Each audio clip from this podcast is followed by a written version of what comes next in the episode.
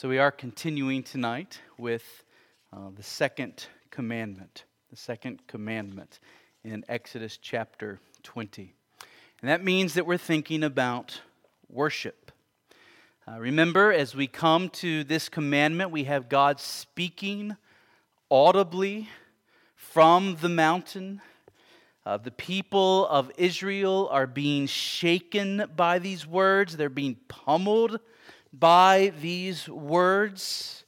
Uh, we know from Deuteronomy that they will ask Moses to please go up the mountain and speak to God on our behalf. Don't let God continue to speak to us. They feared that if God continued to speak aloud to them, it would kill them, that they would die. And yet, God spoke these words in this way so that these people would know to take these words with utmost seriousness. Uh, the hearts of the Israelites were still far away from God, and so he was working to instill a holy fear of him in their souls. God is giving them every reason to take heart and to be careful to obey every word that he is saying. Uh, for us as believers, we ought to have a reverent fear of God that prompts us to be serious about obeying God's commands. But we also have new hearts that have come to, to know the love of God in Christ Jesus our Lord. And so our reverent fear of God is intermixed with our love for Him as our Heavenly Father. Our Father is the King of the universe the one who created galaxies and supernovas by his word. Uh, he's also a tender father, he's a gentle father. And he loves us more than we know or can imagine. And so we have double motivation to give attention to these commandments. And we have double motivation to heed them and to obey them. We obey out of reverence and we obey out of love. Sadly, we live in a day in which God's commandments are being neglected. Uh, so many within American churches have reacted against legalistic fundamentalism, and they've so focused on God's grace that they think any seriousness about God's law is misplaced. They think, after all, if we sin, God will just forgive. Eh, why get so caught up with these rules? Don't we know that we are free from the law? But, dear friend, Jesus came that we would be freed from the law's condemnation so that we would be even more inclined to keep God's commands. So, listen to how our confession that we quote on Sunday mornings. Listen to how it talks about the relationship between the gospel that we love so much, the, the relationship between the gospel and the law of God. It says, We believe that the law of God is the eternal and unchangeable rule of his moral government, that it is holy, just, and good and that the inability which the scriptures ascribe to fallen men to fulfill its precepts arises entirely from their love of sin, to deliver them from which, and to restore them through a mediator to unfeigned obedience to the holy law, is one great end of the gospel and of the means of grace connected with the establishment of the visible church. In other words, Jesus came and saved you so that you would be more obedient, not less obedient.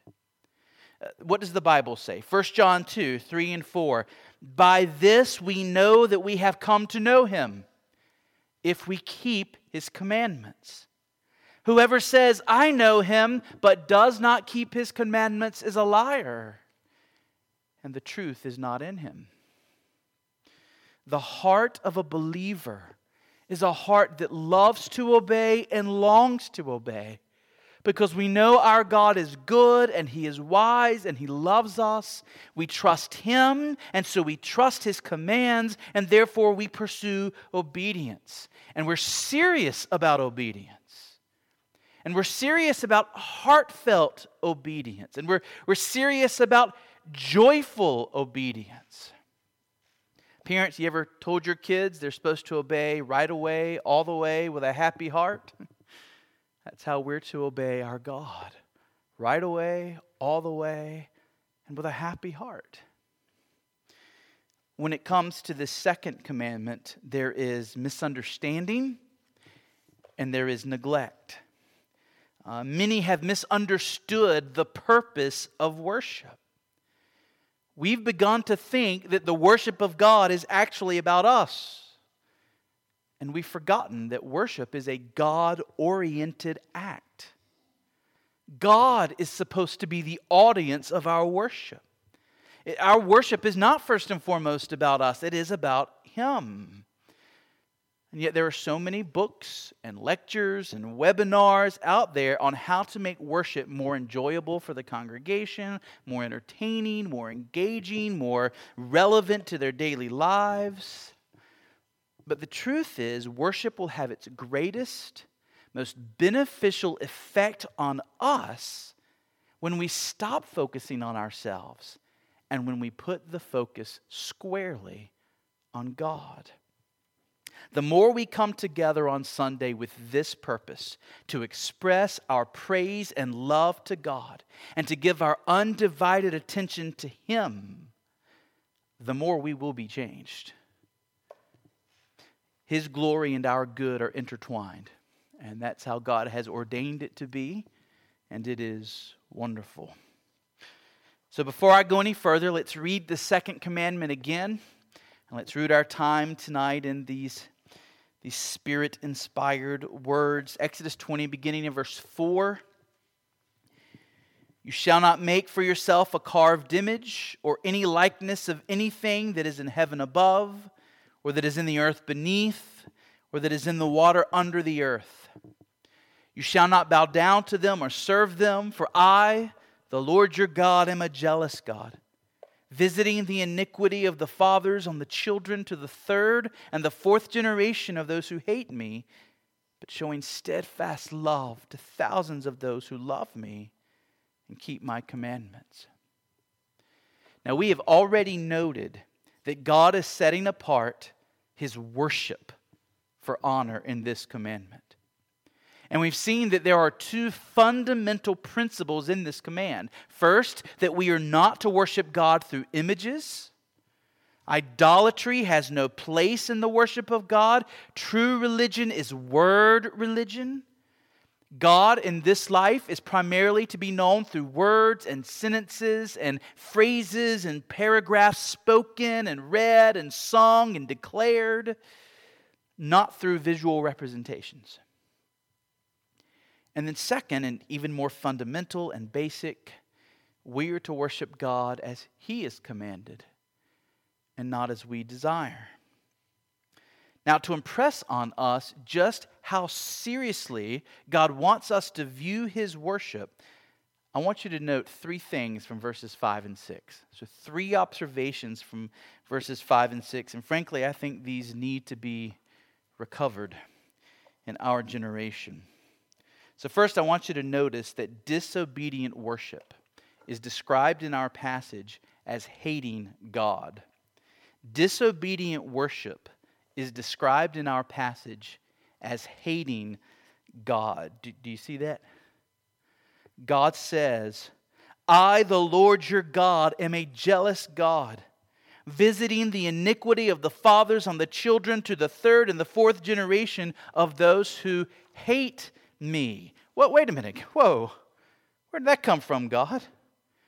We were talking about worship. We were talking about whether or not to worship you in, in images. We weren't talking about hating you. We're just talking about whether or not to spice up our worship with visual representations. Um, there are people who believe that they can connect more with you, God, if, if they have something visual to bow, to bow before, something that represents you, like a golden calf, perhaps They'll get more out of the worship experience if they can worship you through those images. They're, they're not hating you, God. They just, they just want to worship you the way other nations worship their God. And yet God says, I will punish those who hate me. We need to let this fall on us, church. In, according to God's word, to worship God falsely, whatever your motivation, is equivalent with hating God. Our God is a jealous God. Uh, this, this jealousy has been described as a conjugal zeal. Uh, his jealousy, God's jealousy, is a jealousy rooted not only in his own love for his glory, but in his love for his people. God is jealous to preserve the glory of who he is, to preserve the glory of his own name, because the eternal joy of his people is tied to his glory. So, false worship, worship through images, worship in ways that God has not prescribed, that demeans God. It causes God to be seen as less than he really is. And that hurts not just the glory of God, it hurts his people. It hurts those who are to find their satisfaction and their peace and ultimately their salvation in him. Imagine spray painting over the Mona Lisa. Imagine tearing down the Sistine Chapel and making it a parking lot. Uh, imagine taking the works of Bach and turning them into polka music. Somebody's probably done that, and shame on them. Think about taking animal feces and putting it on a bride in her brand new wedding gown just before she walks down the aisle. That is one one trillionth of what it is to worship God in a way that demeans his glory, that defaces and disgraces the highest treasure in the universe. There is nothing more true, more good, more beautiful than God and His glory. And when we misrepresent that through false worship, we do something that's very heinous. And it affects not only his glory, but our joy. More than that, to worship God differently than he has said is to put our will over against his. It is to say that we know better than God what will please him, and nothing could be more foolish than that. And according to verse 5, it's hateful. But then, next, opposite side of that, notice that obedient worship is described as loving God. You see that in verse 6? Verse 6 But showing steadfast love to thousands of those who love me and keep my commandments. And so here, the connection is even more explicit. Our love for God is shown in our obedience. And what's the issue of the second commandment? It's obedience in worship. So when Jesus looked at his disciples and said, If you love me, you will keep my commandments, he was not saying something new. He was saying something that God had already said all the way back here in Exodus chapter 20. To love God, to truly love God, is to do what he says, to obey him.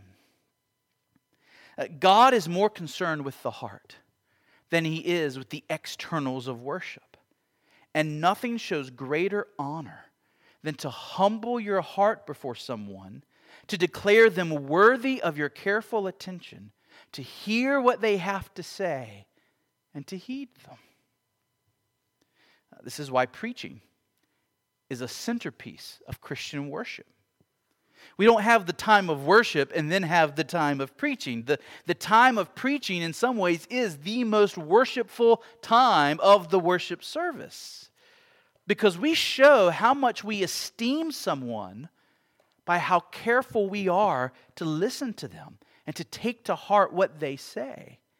We show God's worth and honor by coming on a Sunday night when we could be doing other things and sitting quietly and hearing what does God have to say to me. that says something, that magnifies God in this world. According to verse 6, to worship God obediently as he is prescribed is to love God. It is, it is love in action. I am very thankful for the recovery of good theology and healthy church practices that I think is happening in our day. I am also convinced that I think the next generation may look back on ours and see that careless attitudes about God's worship has been a blind spot of our generation. Uh, in past generations, Christians gave their lives for issues of the purity of God's worship.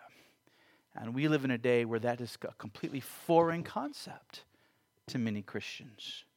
Uh, we've been quick to make God's worship something we do if we happen to be in town that Sunday and if we don't have a sniffle. Then we'll be there.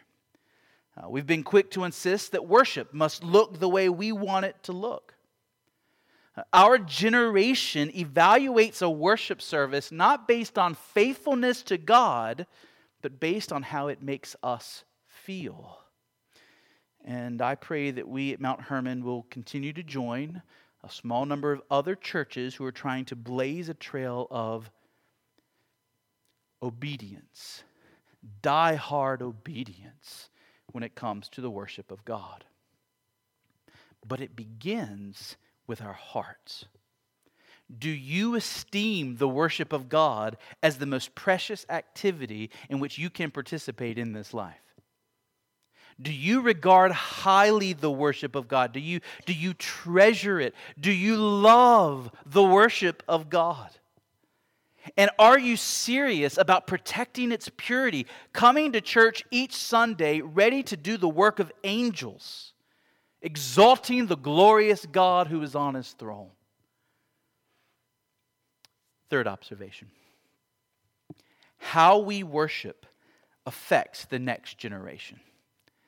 How we worship affects the next generation. Isn't that what we have here in verses 5 and 6?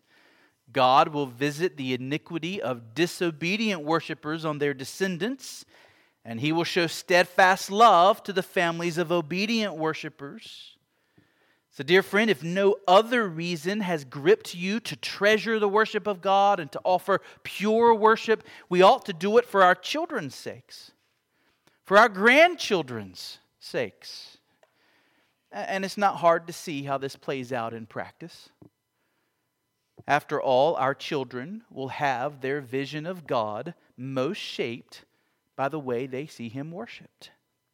Uh, their reverence for God or their lack of it, their love for God or their lack of it, their joy in God or their lack of it, their confidence in God or their lack of it will be cultivated, at least in part, by the manner in which we exalt God week after week after week after week, right here on this corner in Rocky Mount, North Carolina. We become what we behold. We become what we behold. And so, if the vision of God that we're putting forward in our worship here is, a, is something small, then our children will grow to be a people with a small view of God. But if the vision of God that we're putting forward in this church as we worship is, is massive, then Lord willing, our church will grow, our children will grow to have a massive vision of God as they grow and mature. If our children see that we esteem God highly, that we are joyfully serious about obeying Him, that He is our all in all, and that we have complete confidence and trust in Him, that's going to affect them. But if the worship service is something different, and you know what I'm talking about, if it's all sentimentality or jokes and goofing off or whatever else it might be, that's going to affect them and the way they view God. The walk that our children will have with God, or the lack of it, is being shaped by how we worship. And that should move us to show our children our high regard for God and His worship, and to prioritize it, and to give our all to it, and to orient our lives around it. Isn't it interesting how breaking the second commandment leads to breaking the first commandment? If you worship God in ways He has not prescribed, over time, that false worship will cause us to see God as different than He is. Uh, he will become a different God in our minds than the God of the Bible through false worship. He will become a lesser God in our minds than He really is through false worship. So, breaking the second commandment will lead us to breaking the first. But if we keep the second commandment, if we worship God as He is prescribed with, with fear and with joy and with obedience to what He has commanded, we will find that the second commandment is a protection against breaking the first commandment. It helps us to continue to hear from God as He really is, and to see Him with the eyes of faith as He really is, and thus to worship the true God and not a false God.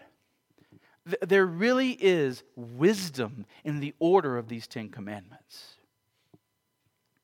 Now, we've spent a good deal of time under question one. Question two. The goal here is to be practical, um, also convicting. Remember, one of the goals of the law is to show us why we need Jesus. We've all messed up on every one of these commandments. It's Jesus and Jesus alone who, who saves us and makes us right with God. And so, question two How have we broken this commandment? How have we broken this commandment? I'm going to give you four answers. There are more, but I'm going to give you four answers. Number one, we violate this commandment whenever we use unsanctioned images as a means of worship. Anytime we use unsanctioned images as a means of worship. Now, why do I say it that way? Why not just say we break this commandment anytime we use any images at all? Well, it's because we need to be careful. The second commandment forbids us making images for use in worship. It does not forbid us using visual representations that God Himself has prescribed. If God has given us something to use in worship, then it's not only right, but it's, it's necessary for us to use it. And in fact, God has prescribed certain images for us to use in worship. We're not to worship these images, but we are to use them in worship as God has commanded. And what am I talking about? I'm talking about the waters of baptism, and I'm talking about the Lord's Supper. Uh, in baptism, God instituted a visual way for us to see a picture of how we are made new creations in Christ, how we've died to the old self, and how we've been raised again as new people. In the bread and in the cup of the Lord's table, we are given a visual picture, reminder of the gospel, of Christ's substitutionary death for our sakes. These are not images that came from the imagination of any man. These were prescribed for us by God, and so those images are acceptable for use in God's worship. You and I, however, violate the second commandment anytime we add other images into the worship of God? Uh, why do we not put pictures behind the words on the screen as we sing praises to God? It's out of a carefulness regarding this commandment. Why do we not perform skits or have uh, puppet shows or, or have artists draw the sermon on, on a pallet while the preacher preaches is, is becoming popular in some churches. It's, it's because of us trying to be careful to keep this commandment. Uh, why is our sanctuary somewhat simple? We don't have a lot of banners. We don't have a lot of pictures in our, in our sanctuary that might draw our attention in worship. Why? It's, it's because of this commandment. Uh, Christianity is to be a word religion. We are to know God through words, not through images, and we don't want to use images as means of worship. You may have questions. Wednesday night, we'll talk about it. Okay? Number two, we violate this commandment when we add to God's prescribed elements of worship. So we violate this commandment when we add to God's prescribed elements of worship. God has graciously revealed to us how He is to be worshiped. Um, we've looked at the elements that God has prescribed several times before in the past. We're not going to go into detail on that this evening. Just know we have direct commands in the Bible to pray together in worship, to sing together, to have scripture read, to listen to preaching, to give an offering, to have baptisms in the Lord's Supper. Uh, we also have the example set for us by the apostles of occasionally having testimonies given during a worship service, or to have a time where you set apart men for the work of the kingdom in the midst of a worship service. So these are the elements that God has given us whereby He says, I really am worshiped through this. When you obey me in doing these things, I am pleased. They, these elements glorify God and they transform us. These elements are precious, and they ought to be precious to you. I hope you love every one of those elements I just said. I hope that the, the, singing and the scripture reading and the prayer and, and the confessing the faith together, that all of that is, is, is precious to you. But we must not add to the elements that God has given us. Uh, we must not suggest that we now worship God in some new way. Well, number three. We violate this commandment when we neglect God's prescribed elements of worship. And there's two ways that we can neglect God's prescribed elements of worship. One is if we just don't do them at all. If we have a worship service and we just don't pray, we just don't pray. That's neglect. But also, when we do pray, are you praying? Because you see, we can have it in the bulletin. That doesn't mean you're doing it, right? So when we when we are praying together as a church, are you worshiping God with us through prayer? Are you listening attentively and as far as your soul will allow, agreeing with that prayer and giving a hearty amen at the end to, to say, Yes, I'm, I'm praying, I'm worshiping you, God, in this way that you've commanded me. I trust what you've told me to do, and I'm going to do it believing you know what's best. When we sing together, do you sing from the heart? Do you show your love for God and your love for us in this room by singing these most important truths in the world into our ears? We hear a thousand other things during the week. We get a thousand other messages come into our ears. When we get to come in here and put these truths into each other's ears, oh, we ought to put our heart into that. Do you know how much impact the simple act of singing, even with a terrible voice, even being way off key, that can have a, a mighty impact on people around you. It, it can say to the other people in this room, God is worth something to that brother or that sister. God clearly matters to them. Uh, the word worship actually comes from this idea of worthship, right? It's to do something that displays the worth, the great value of God. Uh, we neglect God's elements in worship when we do not participate in those elements in a way that shows His worth. So during the time of preaching, are you engaged? You all seem to be. That's good, right? When, are you engaged in that? Are you, are you paying attention? When the scriptures are being read, are you listening? Are you humbling your heart? As, as Brian was reading this morning, did you let the Word of God just fall on you? and soak it up and hear what God was communicating there. Let's go to the root of the matter. Number four, we violate this commandment when we do not worship God from the heart. From the heart. Because when we look to the Bible, and we say, okay, God tells us how he is to worship. Second commandment says, don't use visual images. Use, you know, we're going to be a word religion. Then you go to the rest of the Bible and say, okay, God, what's most important in worship. And over and over and over again, God says, it's the heart. Love the Lord your God with all your heart. Deuteronomy 6 5. Who shall ascend the hill of the Lord? Who shall stand in his holy place? He who has clean hands and a pure heart. Psalm 24. Trust in him at all times, O people. Pour out your heart before him. Psalm 62. I will give thanks to you, O Lord my God, with my whole heart. Psalm 86, 12. With my whole heart I seek you. Let me not wander from your commandments. Psalm 119, 10. Princes persecute me without cause, but my heart stands in all of your words. I rejoice at your word like one who finds great spoil. Psalm 119. Remember how Jesus confronted the religious leaders of his day. He said, This people honors me with their lips, but what? Their heart is far from me. In vain do they worship me.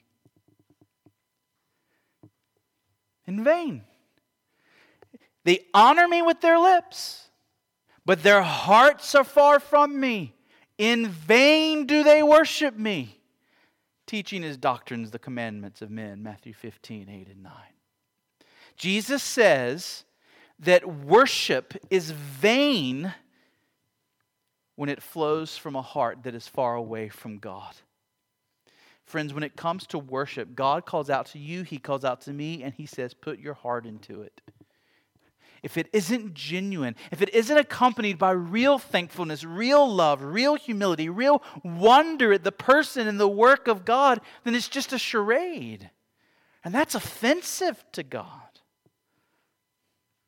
Now, you might say, okay, Justin, if it's the heart that really matters most, then do all of those elements and things really matter? Should we really be so concerned about the externals? If it's the heart that matters most. But I think you know how to answer that. When somebody really does love God with the heart, they're going to try and do the externals well. When someone really does love God from the heart internally, then they are going to seek to show that and express that by being careful to obey God externally. The love in the heart expresses itself in faithful action. That's how God has loved us.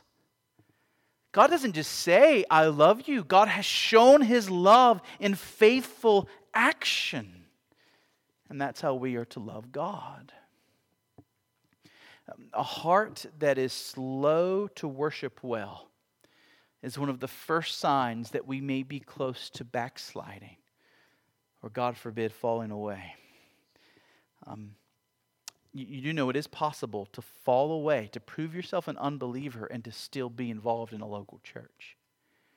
And so we must take care here. God commands us to keep a watch over our hearts. You don't want to be lukewarm. Remember what Jesus said about being lukewarm. We don't want to be spit out. And so we're to keep an eye on the fires of our heart. Is there a zeal for God? Is there a, a, passion for God? And if you find that your heart is lacking earnestness, pray for God's grace. Remember, God holds your heart in His hands, He can light that fire. So go to Him and ask Him, God, you hold my heart in your hands, and it's Sunday morning, and it's time to worship, and my heart feels dead. God, light a fire in me. And then what do you do? You run to the gospel and remember his love. You go to the, you go to the character of God and you think for a few moments about his wisdom and his power. Or you, you look around at your brothers and sisters and you think about the testimonies in this room how God saved this person and that person, and, and how there's no reason we would even be friends with half of these people if it wasn't that God has brought us together through Jesus Christ. And you, and you stir your heart up by marveling at who God is and what He has done. Now, just to be clear, we don't ever want to have sheer emotionalism in our worship. Uh, we don't need to have the kind of worship where we turn our brains off and just get caught up in feelings. Not at all. But I am saying that you want to come with a heart that's ready to turn your brain on so that you're thinking about the words that you're singing, which stirs up the heart to love God all the more. You want to come with a heart that's ready to turn on the brain during the preaching so that you hear what God has to say to you and worship Him by thinking about it, meditating on it, getting the, the juice out of it so that it does you good. Remember what God has done for you. Can you doubt that His calls to worship are for your good? This is the God who gave His Son for you. This is the God who put his Son through the hell that we deserved in our place so that we would be his children. So when we hear his commands to worship through this element or that element and to worship with the heart, don't doubt his good intentions. He is loving you with those commands. He is caring for you with those commands. And so we really ought to, to give our very best to worship God from the heart. Now, Wednesday night, we will take some time to address more the question of, but what about when I don't feel like it?